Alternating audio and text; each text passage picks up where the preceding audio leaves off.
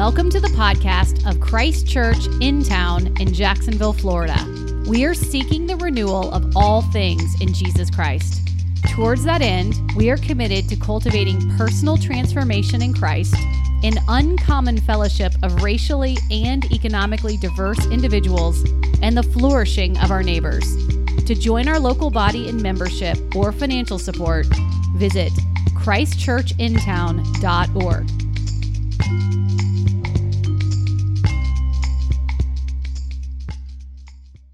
This morning, we are continuing a sermon series in the book of Nehemiah. Uh, we've called the series The Gospel According to Nehemiah.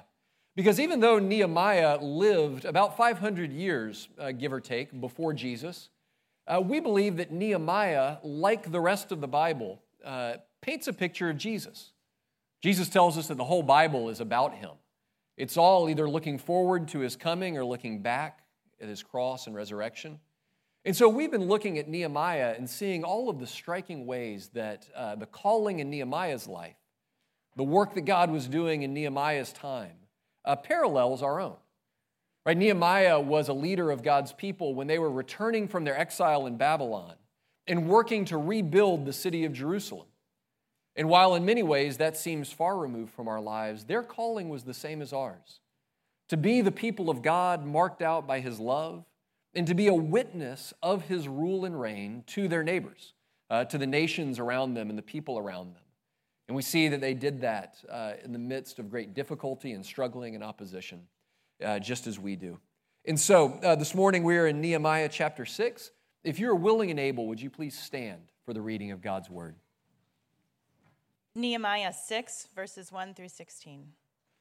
Now, when Sanballat and Tobiah and Geshem the Arab and the rest of our enemies heard that I had built the wall and that there was no breach left in it, although up to that time I had not set up the doors and the gates, Sanballat and Geshem sent, sent to me, saying, Come and let us meet together at Hakkephirim in the plain of Ono. But they intended to do me harm. And I sent messengers to them, saying, I am doing a great work, and I cannot come down. Why should the work stop while I leave it and come down to you? And they sent to me four times in this way, and I answered them in the same manner. In the same way, Sanballat, for the fifth time, sent his servant to me with an open letter in his hand. In it was written, It is reported among the nations, and Geshem also says it, that you and the Jews intend to rebel. That is why you are building the wall. And according to these reports, you wish to become their king. And you have also set up prophets to proclaim concerning you in Jerusalem there is a king in Judah.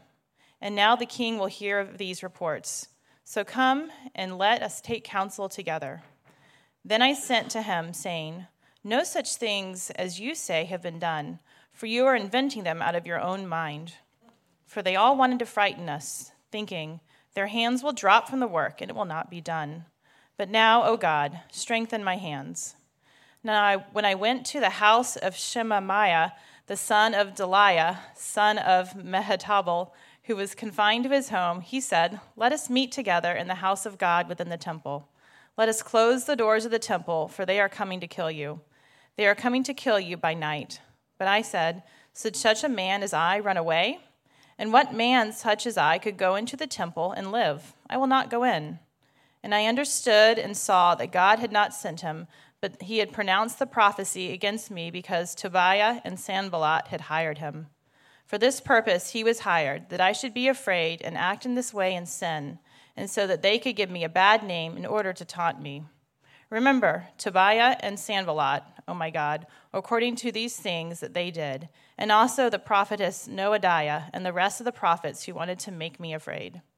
So the wall was finished on the 25th day of the month of Elul, in 52 days.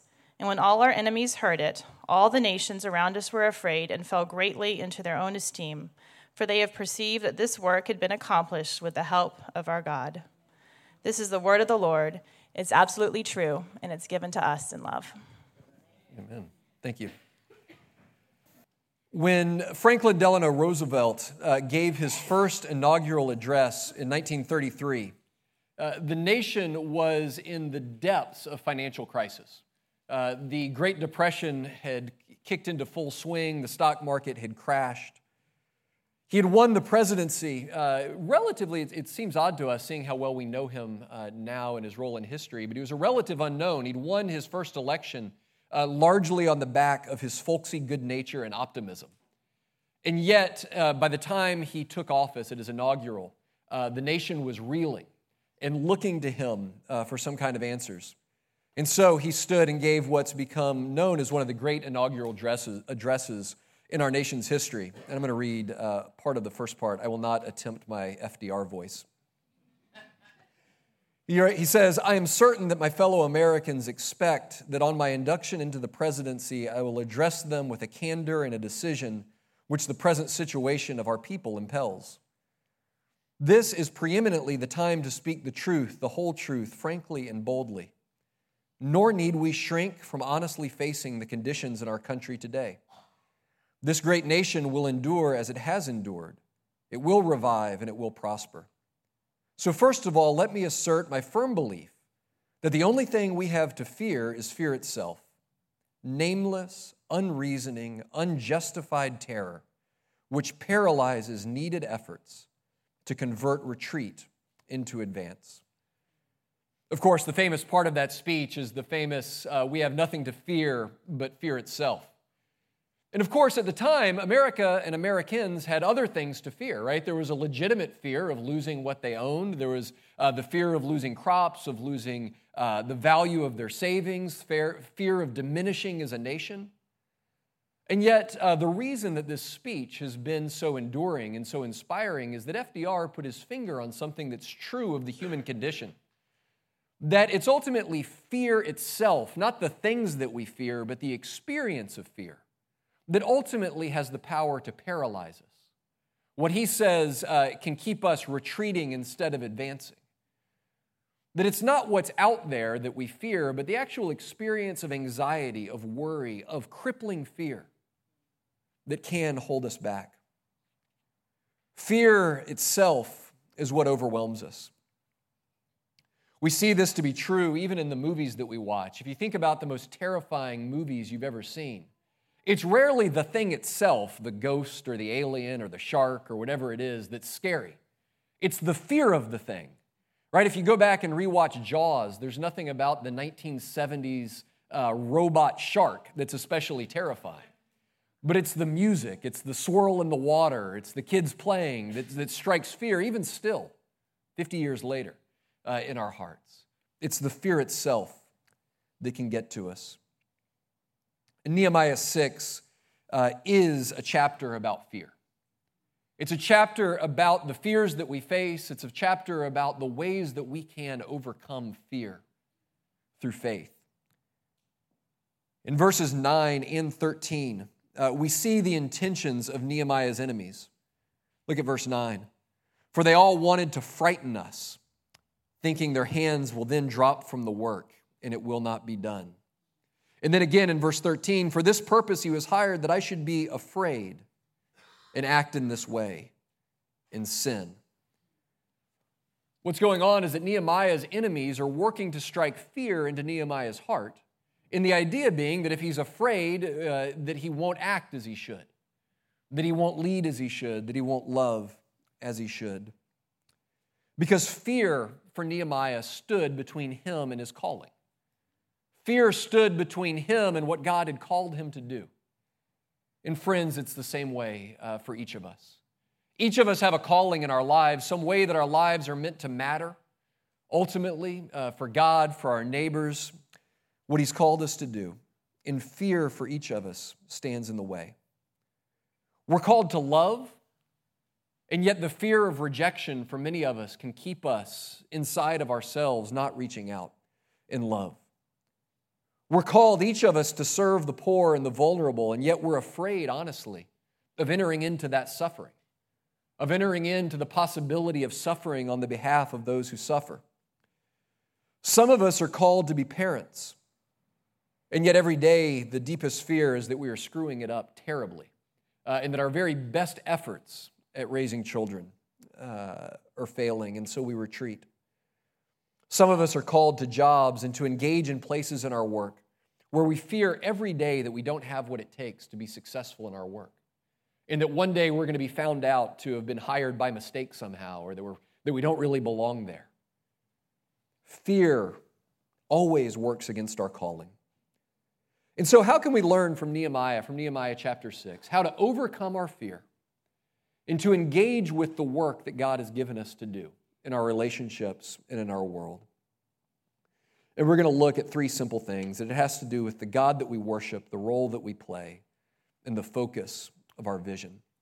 First, the God that we worship. The word that's used for fear here that we've looked at in verses 9 and 13 comes from the same Hebrew word that's used over and over again in the Old Testament when we are called to fear the Lord, when we're called to fear God. That it comes from the same, the same root word.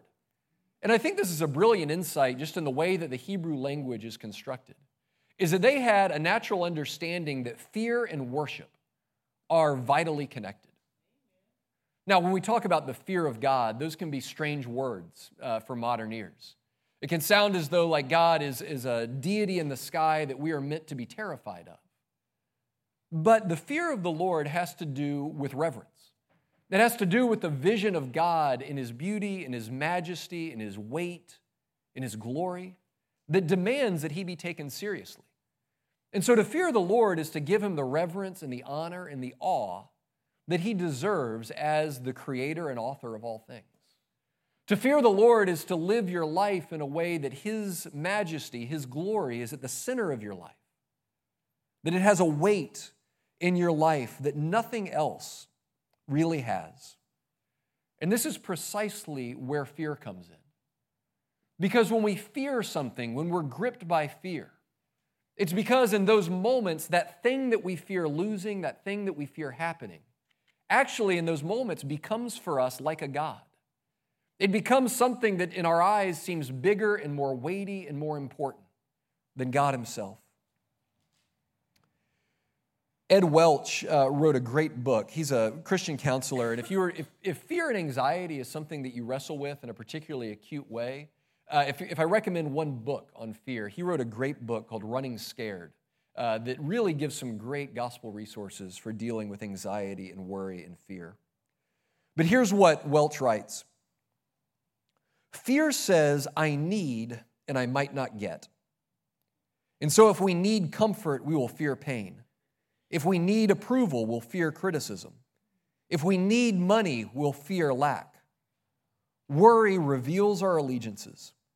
Fear and worry are not mere emotions, they are expressions of what we hold most dear. See, what he's saying is that the things that you think that you have to have in your life, the things that you believe if they were taken from you in your life, that your life would no longer have meaning, it would no longer be worth living, you just couldn't get out of bed in the morning. That it's often the the, the things that you most dearly hold and fear losing reveals something that not necessarily is a bad thing, but a good thing that has come to matter too much in your heart. The Bible often uses the language of idolatry to talk about things like that, that in those moments, those things have become functional gods. Fear of losing your wealth, fear of losing the approval of other people, fear of, of losing core relationships in your life. And so, fear often is a path, it's a string that we can pull to find our way to the idols of our hearts, those things that we can't imagine ever suffering or ever losing. You know, I think I've, I think I've shared this uh, with you before. For the first several years of our church plant, I, I don't often, I've not often been somebody who remembers my dreams. I'll often just wake up and, you know, Haley and I'll talk. Did you have any dreams? I don't remember. Nothing, I don't remember any of it. But for a couple of years, I had a recurring, vivid dream it was right around the time that we were planning the church. And here's what the dream was uh, that I would get up to start preaching, and I would not be able to find my notes.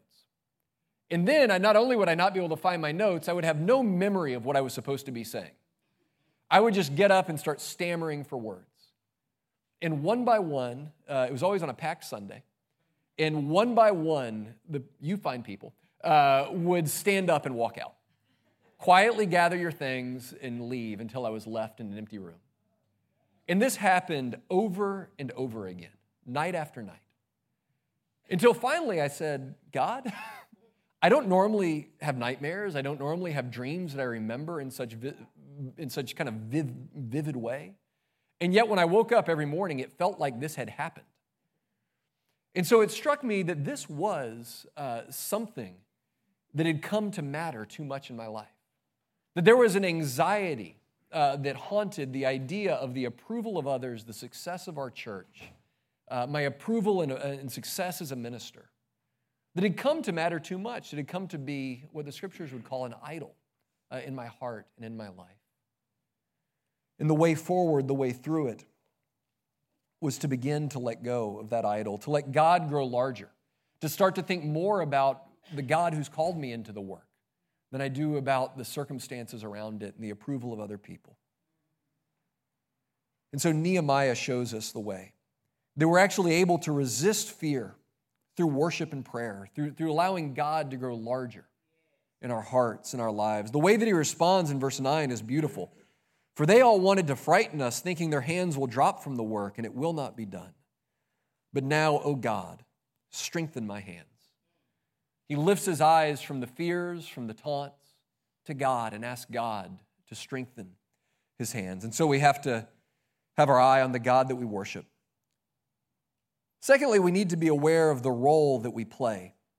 One of the main themes that comes up uh, in this chapter of Nehemiah is that Nehemiah uh, is being tempted to confuse the role that he plays in God's story with other roles.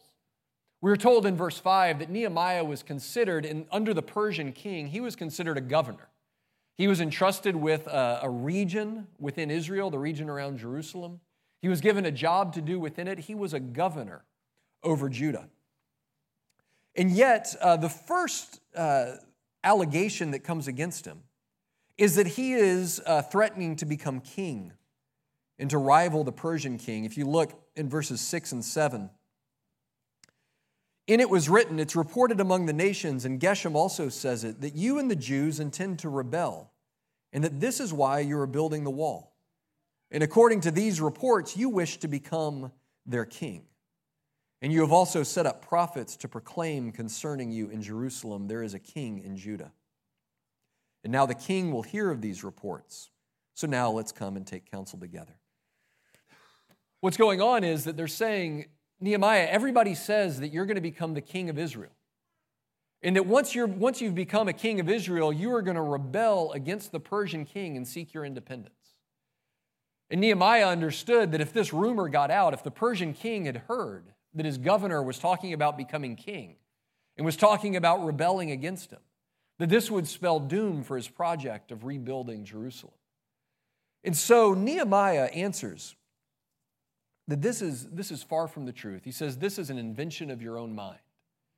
Nehemiah, in this moment, knew who he was and what he was called to do. Because there's something about the report that comes against him that's true. Right? Israel, if you read the Old Testament, Israel uh, was destined to not be ruled by pagan kings. Israel was, uh, it was written in the scriptures, it was prophesied that instead of, even though they were often ruled over by first the Egyptians, then the Assyrians, then the Babylonians, eventually the Greeks and Romans, that God's people ultimately would not be ruled over by others, but they would have a king. A king who would begin to remake the world, who would eventually rule the world. Someone who would sit on the throne of David and come to rule the entire world.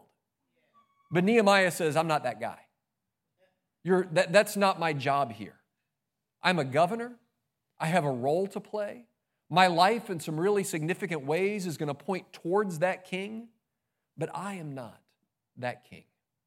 I'm a governor, not a king.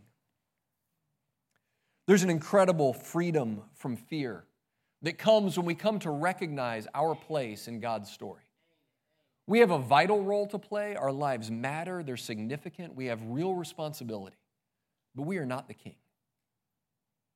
Right? We are shepherds. We, we, we look after a piece of the kingdom, a piece of what God's given us our homes, our neighborhoods, our jobs, our families, our friendships. But those things belong to another. We are not the king. The king is Jesus. Fear uh, ultimately grows out of our experience of vulnerability and our desire for control. Right? Vulnerability is a core part of being human. Right? To be human is to be vulnerable. We don't have endless control over our lives. Bad things happen. Right? We get sick. We lose things. We're betrayed in relationships. There's things that happen to us as human beings that are outside of our control. And where fear and anxiety take root is we, we experience that vulnerability and we don't like it very much. We don't like being a, a potential victim. We don't like the prospect of something beyond our control. And so we start looking for ways to control, right? We start looking for ways to manage our vulnerability. Well, if I just can achieve enough, gain enough, earn enough, succeed enough, learn enough, then I'll somehow insulate myself from the pain of living in a fallen world. But because we know we can never quite get there, because we know we can never quite attain to that level of control in our lives, fear continues to haunt us. Anxiety plagues us, worry keeps us awake at night.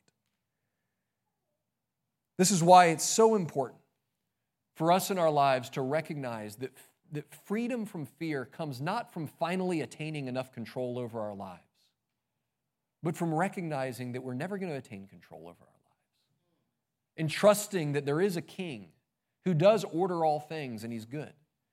That there is a king who is on the throne, who rules his creation and who rules our lives. And it's not us. And we can trust him. We can trust him even when hard things happen. We can trust Him even in the midst of suffering, that we can trust that there is a good King ruling on the throne.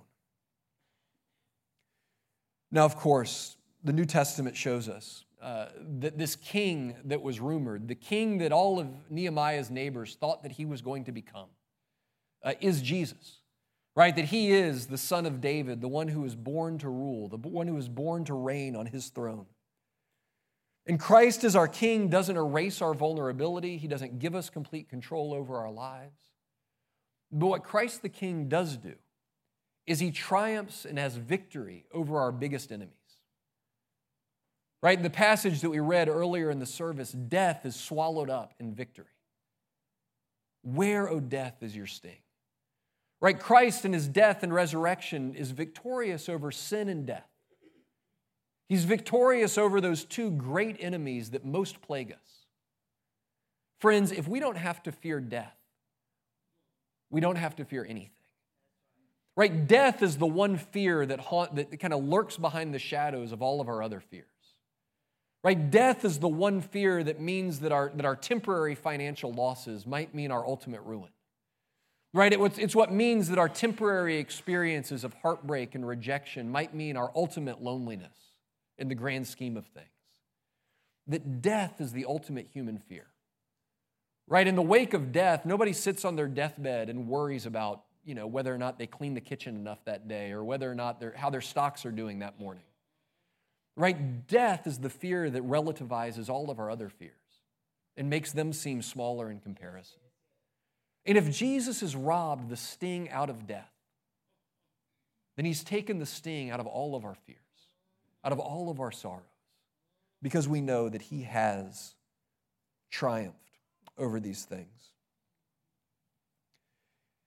If death is swallowed up in victory, if Jesus is ultimately the ruler of all things, then the, the, the, greatest thing we can do to overcome fear in our lives is to climb down off of our self appointed throne over our own lives, to give up rule over our own lives. This is what the scriptures call repentance. Repentance is us getting off of the throne of our own life, our own desire to be our own gods, to be our own kings and queens. To say, God, I have desired a place in my own life and in my world that only you are worthy of. And so I'm going to get off the throne and I want you to rule. I want you to order my life. I want you to, to order my, my family, my home, my job. I want you to rule. Because when I try to rule, I only ruin things. I only come up to my own limits of my own authority. So, first, Nehemiah is tempted with this offer, this, this temptation and rumor of kingship. And then they attempt to lure him into the temple. If you look at the second part, uh, starting in verse 10, it's a little bit hard to follow, but his enemies, uh, Tobiah, Geshem, and Sanballat, appoint a false prophet who brings him into his home says, Hey, they're all out to get you. Come with me. Let's run into the temple and hide. Let's go into the temple. They'll never look for you there. We'll go in there, we'll let this pass, and then you can come out. They wouldn't dare come into the temple to attempt to take your life. And that's what leads to Nehemiah's uh, statement in verse 11. But I said, Should such a man as I run away? And what man such as I could go into the temple and live? I will not go in. What's happening here is he's been tempted to take the office of a, of, a, of a king, and now he's being tempted to take the privilege of a priest. Right? In their world, only the priest was allowed to go into the temple. The temple was the place of God's holiness. It was the place where only the, only the, the priest could be assured of being able to enter and live and then leave again. Right? Only the priest, and him only covered by the blood of sacrifices, was able to get that close to the holiness of God and survive. And so Nehemiah wisely says, Look, you're telling me there's people out there that are trying to kill me. And I might have something to fear out there, but if I go in there, I have more to fear because I'm going to be somebody who's wandering into the presence of a holy God, uninvited, unallowed, uncovered. And so, I, far be it from me to claim the role of a priest. I am not the kind of man who can be in the presence of a holy God because of my sin and come out unscathed. Nehemiah recognizes uh, that despite his role, despite the, the real and vital calling that God had given him, the key part that he played in God's story of his kingdom, even he needed a sacrifice. Even he needed a high priest to make uh, peace between him and God, to make it so that he could go into God's presence and enjoy God's presence. Look with me at Hebrews chapter 4, starting in verse 14 writing of Jesus, uh, the author of Hebrews says this Since we have a great high priest who's passed through the heavens, Jesus, the Son of God, let us hold fast to our confession. For we do not have a high priest who's unable to sympathize with our weakness, but one who, is in every, who in every respect has been tempted as we are, yet without sin. Let us then with confidence draw near to the throne of grace that we may receive mercy and find grace to help in time of need. What he's saying is that on this side of Jesus, we too have to come to the realization that we are not our own high priests. We too do not, are not able to stand in the presence of a holy God. But Jesus, our great high priest, has made a way for us to be in the presence of God. Through his blood on the cross, we can now enjoy the presence and communion with God. That's why the author of Hebrews says, Let us go in with confidence. Talk about freedom from fear. He's saying, Listen, the message of this chapter is if Jesus is your king, he's defeated all of your deepest fears in this life. Right? Even though, uh, they, even if your worst fears come true in this life and you lose everything, because of Jesus, your ultimate story, you are victorious. You are victorious in him and you have nothing to fear in life. And if Jesus is your high priest, you have nothing to fear from heaven. You have nothing to fear on earth, and you have nothing to fear in heaven. He's made peace between you and God. Right? You no longer have to fear judgment day, appearing before God in his righteousness and being judged and condemned. You have peace with God so that you can, with confidence, go to God in prayer. You can, in confidence, face God eternally. Nothing left to fear on earth, nothing left to fear in heaven. That is a life of freedom. A life trusting in Jesus as our King and as our priest, giving us peace and confidence and a humble boldness in this life and in the life to come. And then finally, we see in Nehemiah 6 the power of a focused vision. Look at what he, I, I love his response. Uh, these men are trying to get him, they're trying to lure him out of the city with this threat that he is um, come up against these enemies because they're aware that he's trying to become king. And then look what he says to them in verse 3 I sent messengers to them saying, I am doing a great work, and I cannot come down to you. Why should, I, why should the work stop while I leave it and come down to you? And they sent to me four times in this way, and I answered them in the same manner. Four times Nehemiah says to them, essentially, I don't got time for this. I've got a job to do. I'm trying to build a wall around a big city in five months. I don't have time to burn daylight coming outside of the city to talk with you about these fears that you're trying to drum up in me. I don't have time to waste on this kind of fear. I don't have time to waste on your criticism. I don't have time to waste with your plans. It's a beautiful uh, picture of somebody being so single minded and focused in their calling that all of the things that might distract him or, or the things that might cause him anxiety or worry start to diminish in light of the calling that he has in his life. His vision is fixed on the job that he has to do in Jerusalem. This is a, I think, a, a vivid foreshadowing and a picture of another man who came 500 years later. Jesus, there's, there's three times in uh, the Gospel of Matthew, I'm sorry, the Gospel of Luke, where Jesus encounters uh, rejection and, and, opposition. And the author of the Gospel, uh, Luke, says that Jesus set his face resolutely towards Jerusalem. Some of, the, some of the older translations say he set his face like flint towards Jerusalem. That when uh, Jesus' opponents, when those who rejected him, with those who tried to kill him ultimately, were bringing their threats uh, against him, he set his face towards Jerusalem because he too was gripped by a calling. He knew the role that he had to play in God's redemptive work in the world. And so he set his eyes on Jerusalem with a resolute focus that he was to go there. And he knew what that meant for him. He knew that that meant death on a cross, his high priestly sacrifice, so that you and I, and all men, women, and children, could have access to God through faith. Jesus had a sense of his calling that gave him a focused vision. In this world, now maybe more than ever, it is so incredibly easy to get distracted. Right? We have literally an endless stream of voices, a never ending amount of information and news that can cause us fear, that can cause us anxiety, that can cause us worry. Right? We don't have, I, I, I confess to having a form of spiritual ADD. I, it's easy for me to lose sight of my calling, to lose sight of who I am and why I'm here and what matters most in my life.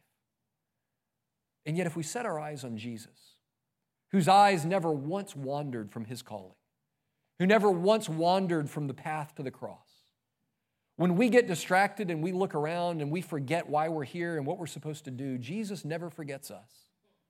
He never forgets his plan in our lives. He never forgets his redemptive purpose in the world to make all things new. Jesus remains focused on his calling out of his love for us, out of his desire to glorify his Father. And when we see him in all of his focus, we can live lives of humble courage, of focused witness, lives that maybe look a little bit like Nehemiah's. They can say, No, I've got a great calling. I've got a work to do in this world to love my neighbors, to love my God, to build the church, to build my family, to do good work where he's called me. There, in the eyes of Jesus, we can find the power to overcome fear. Did you know that the single most frequently repeated command in all of the Bible is do not fear? Do not be afraid. More than any other command in the Bible, the command do not fear.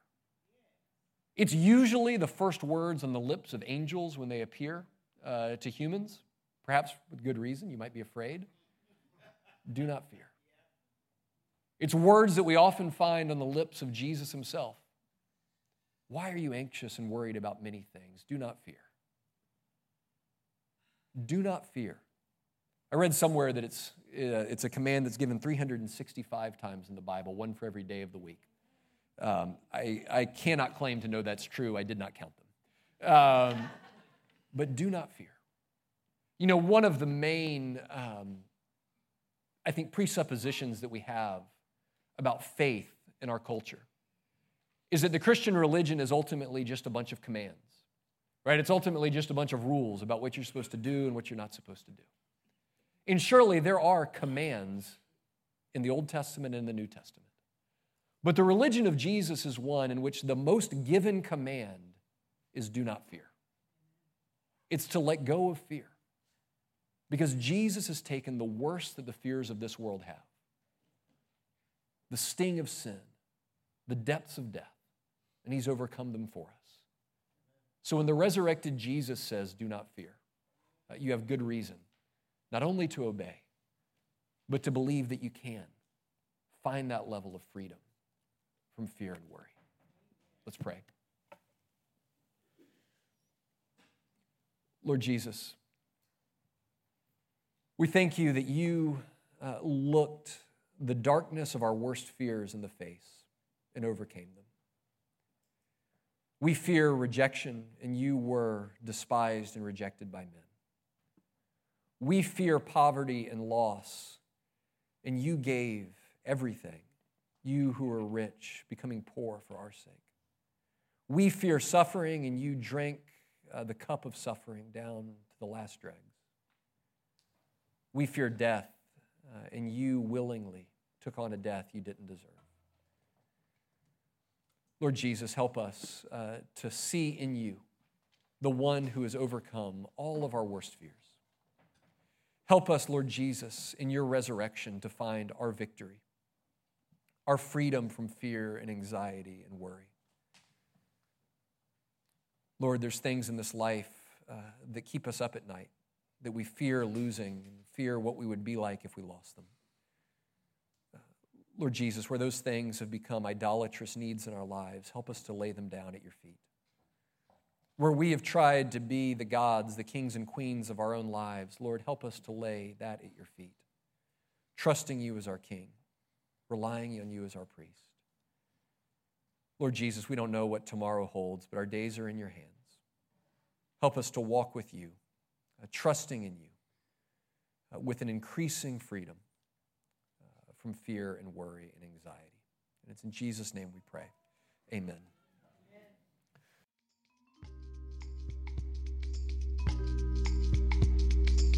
You for listening to our podcast.